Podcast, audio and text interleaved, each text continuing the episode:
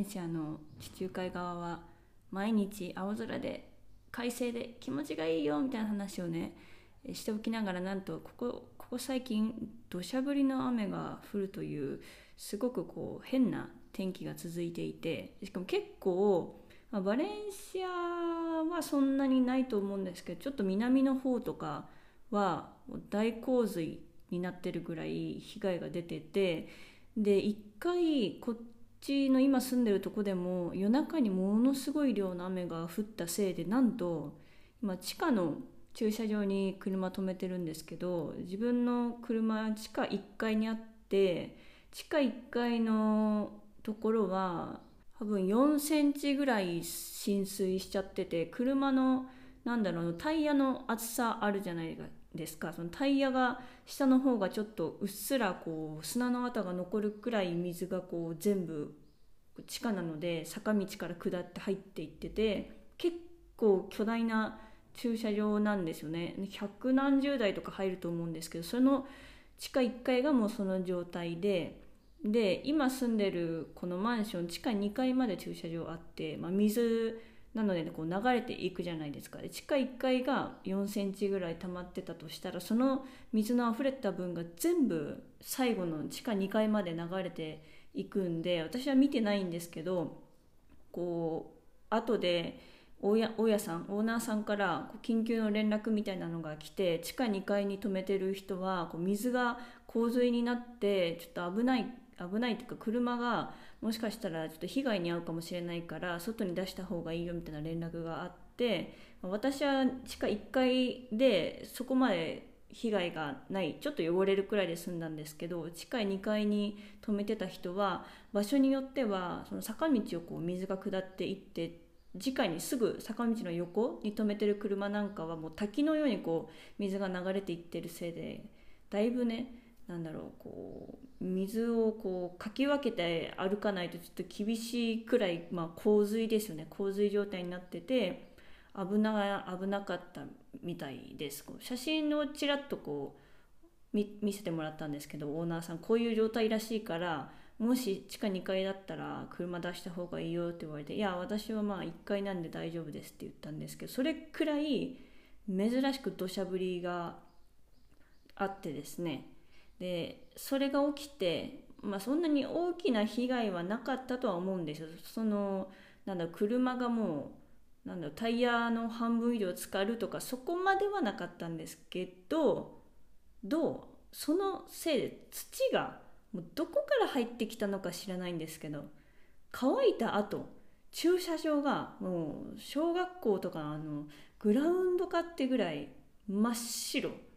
どこからやってきたのかわからない砂がもう積もりに積もってこれはまずいっていう状況になっていてこう明日急遽清掃に入るから車一日中止めないで開けといてほしいって言われたんで明日はあの車をちょっと外に出して清掃の人が掃除やりやすいようにちょっと出しておこうかなと思います。こんなことが起きたの初めてなので、まあ、確かにこの砂どうするんだろうってあの疑問に思ってたので、まあ、掃除してもらえることになってちょっと助かったかなとは思ってます。それくらいね雨が珍しく降ったっていうちょっと異常気象なのか知らないんですけど結構ヤバめの雨の時期が続いたよっていうプチニュースでございました。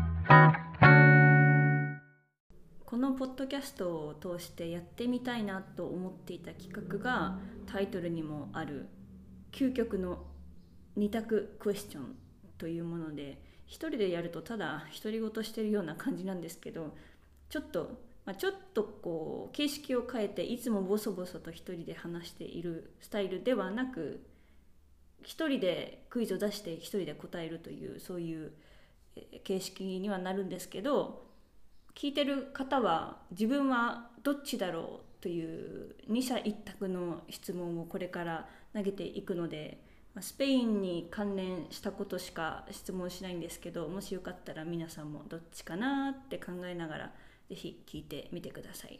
というわけでこれからスペインに関する究極の2択クエスチョンをやっていきます。でまず質問を私が一方的に言ってで直後に そのまんま私が答えるっていうことをやるんですけど解説はせずにもうとにかく質問をどんどんとやっていってで終わった後に回答に関してちょっと解説を入れていきたいなと思います。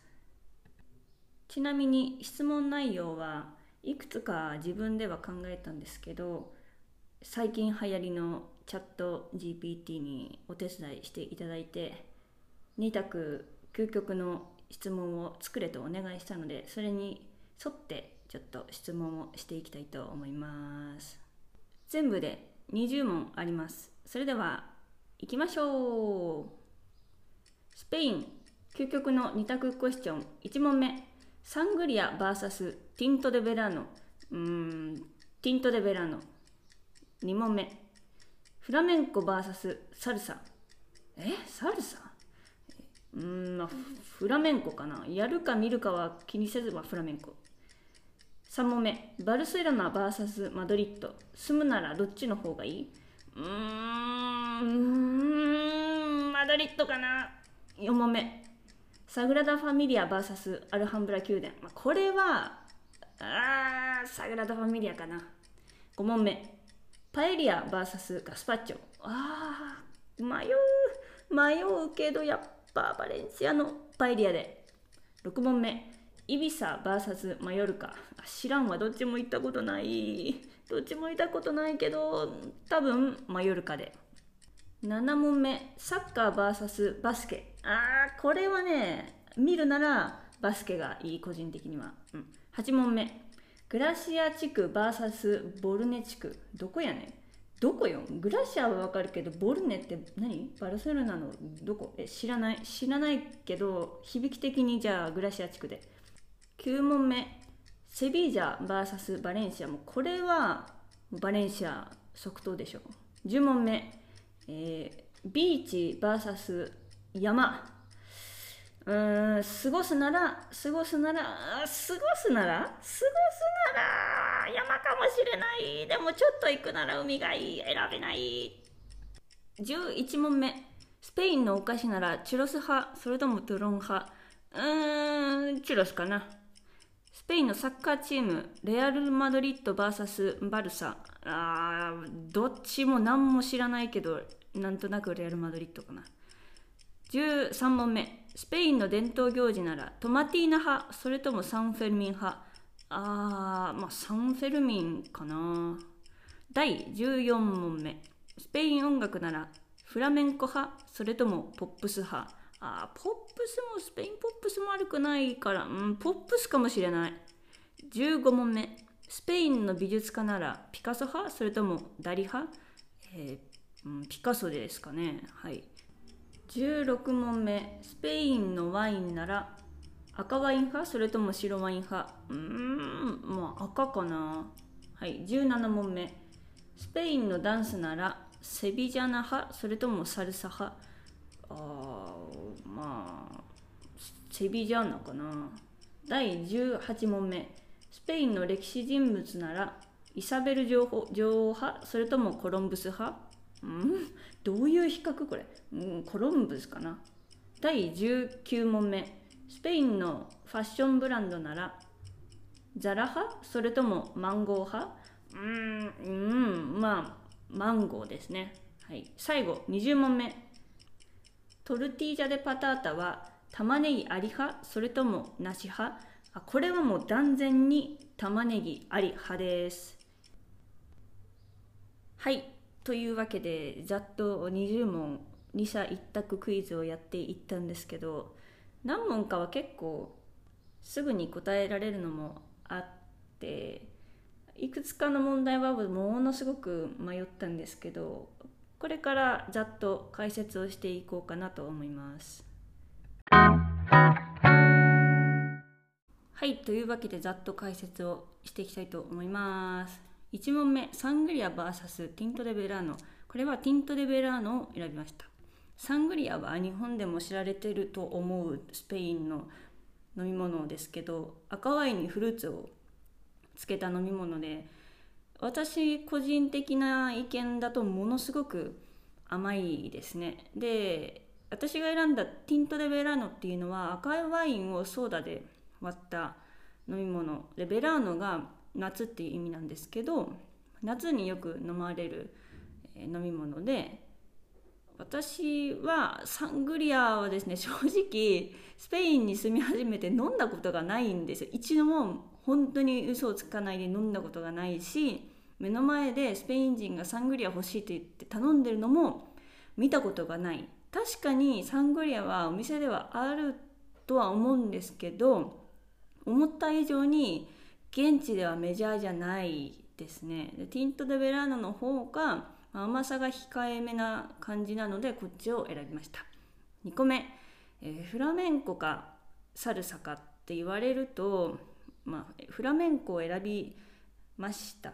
なんうんそうですね。本当になんとなくですけどフラメンコもスペインらし情緒のある感じで一方サルサは嫌いじゃないし永遠に聴き続けるんだったらもしかしたらサルサの方がずっとこう気分が上がったような感じでいいかもしれないんですけどこれはもう直感でフラメンコを選びました。3つ目バルセロナ VS マドリッド、え、住むならどっちかっていう質問でこれは、まあ、ちょっとずるいですけどやっぱり首都なのでマドリッドは何でもあるわけですよ。やっぱり中心部なのでいろんなものがものとか文化が集まりますしマドリッドを選びましたがバルセロナもめちゃくちゃ魅力的で最後に行ったのが10年前なんですよ。だから本当にバルセロナ行ったことはあるけど記憶のもう片隅にしか残っていないのでもう一回ガウディの建築群とかしっかり見てみたいなとは思ってます。はい。4つ目。サグラダ・ファミリア VS アルハンブラ宮殿。これはサグラダ・ファミリアですね。まだ建築が終わってない。そんな、そんな、なんかね、夢のある話あります？建築した本人はもうこの世には存在しないけどこれだけの多くの人を集めまだ終わってなくてこれだけ巨大な大聖堂をまだ建築中ってすごすぎる本当に。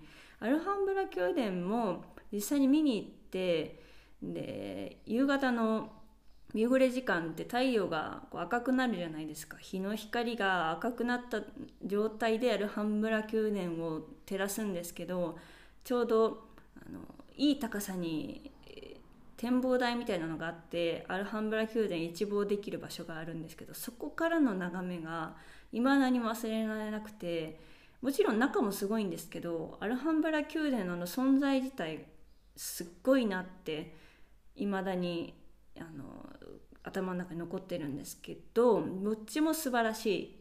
しかしやっぱり夢があるっていう意味でサグラダ・ファミリアを選びました。どっちもおすすめなので行ける方は両方ぜひ行ってくださいって感じですね。5つ目パエリア VS ガスパッチョ。これはバレンシアに住んでいるのでパエリアを押しましたがガスパッチョっていうトマトの冷製スープ。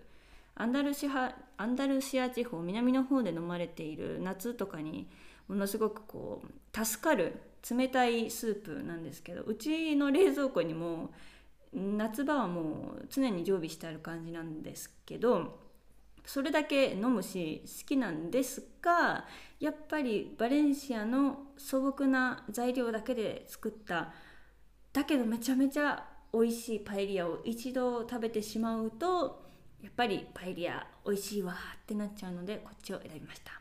6つ目イビサ島 VS マヨルカ島これ両方とも私行ったことなくってものすごくステレオタイプになるんですがイビサとマヨルカ島でどっちがあのウェイっていう結果って聞かれたら多分イビサだと思うんですよ。はい、偏見かもしれませんが行くんだったらビーチとかをのんびり楽しみたいので、まあ、マヨルカの方がいいのかなって思ったんですけど実際はどうなんでしょう？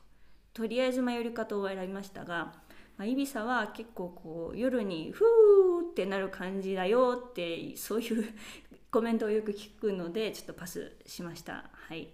すいません。はい。次いきます。サッカー派。それともバスケット派これはまあ見るのはババスケットかな。やっぱり攻守の交代が早いバスケットの方が個人的には好きですね。サッカーもねスペイン人めちゃめちゃ盛り上がりますけど長いしなんだろうな楽しいのかな。点入ったら確かに嬉しいしで PK とかもいいけどバスケの方が好きですね。やるのも見るのもバスケが好き。はい次。8個目。バルセロナのグラシア地区 VS ボルネ地区。っていう質問でちょっとこれは私はバルセロナに全く詳しくないので本当にどっちが名前の響きでいいかっていうので選んでグラシア地区を選びましたが、えー、すいません。どちらも何も分かりません。多分どっちも素敵な地区なんだとは思いますがあの、はい、このポッドキャスト聞いてる方で住んでる方がいらっしゃいましたら、はい、すみません。情報何も分かりませんがグラシア地区の方を選ばさせていただきました。次。セビージャ VS バレンシア。これはバレンシアですよね。やっぱ住んでるっていうだけあってやっぱいろいろ知ってるので バレセビージャも一度行ったことがあるんですけどまあ海がないじゃないですか。セビージャって海ないんですよ。当たり前なんですけど。セビージャって川しかないんでやっぱね海に面したバレンシアにね住んでしまうとあの広大な終わりのないビーチを見てしまうとね心がパーッと開けて恋をしちゃうんですよねバレンシアのビーチに、まあ、セビージャはね川沿いの街で美しいんですけどうん比べちゃうとやっぱねひいきしちゃいますよ住んでる街をバレンシアで行きたいと思います。10個目ビーチ派それとも山派。これ本当にどれだけの日数過ごすかによると思うんですけど長い日数過ごすんだったら絶対に山がいい。でもギュッとこう短い短期間でザ・バカンスだったら海の方がいいかもしれないですね。やっぱり海暑い夏に行く海だからこそ意味があるんですよ。で冬は冬は山も悪くはないんですけど 寒いので冬の時期に日に当たりながらビーチ沿いをこうのんびり歩くっていうのも、まあ、ありかなとは思うんですがまあ総じて私は今回はちょっと山をなんと選びました。これは長く過ごすならっていう前提ですね。はい。11問目。スペインの伝統菓子はチュロス派それともトゥロン派。これは断然チュロスですね。チュロスは冬場だけですけどやっぱり出来たてのチュロスはチョコレートにつけたりして食べて朝ごはんにバクバクといくんですけど美味しいんですよね。めっちゃ高カロリーじゃないですか。小麦粉に砂糖に油でしょ。でそれにチョコレートでしょ。もう最高なんですよこのギルティーな組み合わせが。一方のトゥロンはアーモンドでできたなんかレンガみたいにくっそ硬いお菓子なんですけどお土産とかに持っていくのはいいですし日持ちがするのでちょっと苦めのコーヒーとかと一緒に飲むのがすごくおすすめでこうプレゼントとかにいいとは思うんですが歯にあんまりよろしくないしなんだろうねだいぶ甘いのでこの 2, 択2択だとチュロスを選びます。12問目サッカーチームレアル・マドリッドかバルサか。これはマジで何も知らないんですけどもうレアル・マドリッドを選びました。すいません。はい。次13問目。スペインのお祭りトマティーナ VS サンフェルミントマティーナはトマト祭りでトマトをもうアホみたいに投げ合うお祭りでサンフェルミンは昔多分「イッテ Q!」とか番組で紹介されてた牛追い祭りですよねあれですけどまあ、見るならサンフェルミンかな。テレビ越しで見れって言われたらサンフェルミンの方がいいかも。なんかトマティーナはもう何をしてるのかわからない。トマトなのか何なのかちょっとよくもう分からなくなりそうだから見るならサンフェルミンかな。どっちかに参加しろと言われても私は絶対に参加したくございありません。はい。次。スペイン音楽。また音楽系、はい、フラメンコかポップスかと言われてこれはポップスを選びましたがここではなぜポップスを選んだっていう話なんですけど、まあ、サルサ出てきてでフラメンコ出てきて次ポップスと、うん、そう。ポップススペインポップス意外と悪くない悪くないんですよ。スペイン語が分かるようになってから聴くスペインポップスはいい曲はすごくいいので、まあ、かといっておすすめの歌手とかアーティストいないんですけどポップスも悪くないっていうので今回そっちを選びました。はい。スペインの芸術家ピカソ派それともダリ派。これはピカソを選びました。ピカソの美術館とかあといろいろ巡っていった美術館の中でピカソの作品に触れることが多かったので、まあ、出会った回数ですかね。なんかピカソの方がなんだろう親近感が湧く感じがするのでピカソを選びました。あとできればいつかマドリッドでピカソの「ゲルニカ」ですよね。あれをちゃんと見てみたいなとは思ってますね。はい。次。あ次に入る前に余談なんですけど一番好きなスペイン人画家はバレンシア出身のソロヤっていう印象派の画家で水を水を描く水そ水そして光を入れるめちゃめちゃあの技法が素敵であと今も存在するバレンシアの同じビーチで絵を描いていたんだっていうのを思い返すとすごくこうああ素敵だってなるのでソローヤは個人的に推し画家ですね。はい、次。スペインのワインは赤派？それとも白派？これは飲む回数的に赤が多いので赤を選びましたが、まあ、白も美味しいのは美味しいですけど、まあ、料理的に赤が合うものをよく食べるので赤ですかね。全然詳しくないのではい。なんとなく赤を選びました。はい。ちょっとワインの勉強をしたいんですけどいつになったらできるんだろうって言いながら今年が終わりそうです。はい。次。ダンスならセビジャーナ派それともサルサ？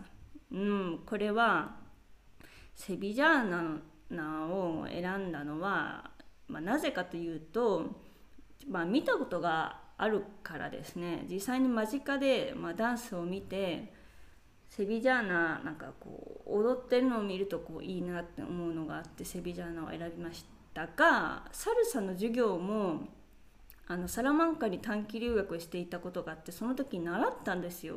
授業の後の校外アクティビティみたいな感じでサルサを謎に習ったことがあったんですがなのでどっちが踊れるかと言われるとサルサなんですけどダンスの種類で言うとセビジャーナなのかなと思ってこっちを選びました。スペインの歴史的人物ならイサベル女王派それともコロンブス派。これをコロンブスに選んだのはまあそうですね。コロンブスの墓をセビージャで見てそれで選んだっていうだけなんですけどあとコロンブス、まあ、どちらもものすごいことを成し遂げた2人ではあるんですが、まあ、コロンブスかなと思って すっごい適当な選択なんですけどコロンブスを選びましてはい。次19問目。スペインのファッションブランドはザラ派それともマンゴー派。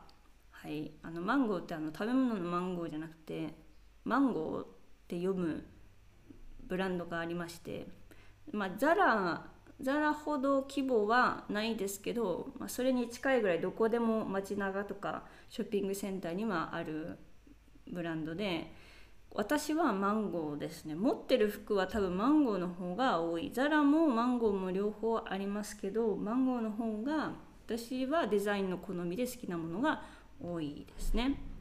ちなみにスペインではザラではなくてサラですね。サラ。ザラとは誰も言いません、はい、最後トルティージャでパタタ、ま、スペインオムレスっていうやつですかね。それは玉ねぎあり派もしくは玉ねぎなし派という質問です。これは断然玉ねぎあり派です。ありの方が甘みがあってぱ玉ねぎあると料理は確実に美味しくなると私は断言したい。玉ねぎなし派の、まあ、トルティージャの元祖卵と、まあ、油とあとじゃがいもだけの味クラシックな味も確かに美味しいけど入れたら美味しい玉ねぎをさ美味しいって分かってるのになんで入れないんだよっていう話なのでこれはもう断然玉ねぎあり派ですね。玉ねぎあり派を皆さんもぜひ選びましょう。もう絶対美味しいから玉ねぎがないトルティージャはダメ。玉ねぎありでいきましょう。はい。というわけでちょっと今回は勝手にスペイン2社1択クイズをやりましたがこんな感じでスペインの2択 ,2 択クイズをするとしたらこういうフォーマットがあるんだよということで参考になったとしたら嬉しいです。というわけで、Nos vemos en próximo episodio. Hasta luego.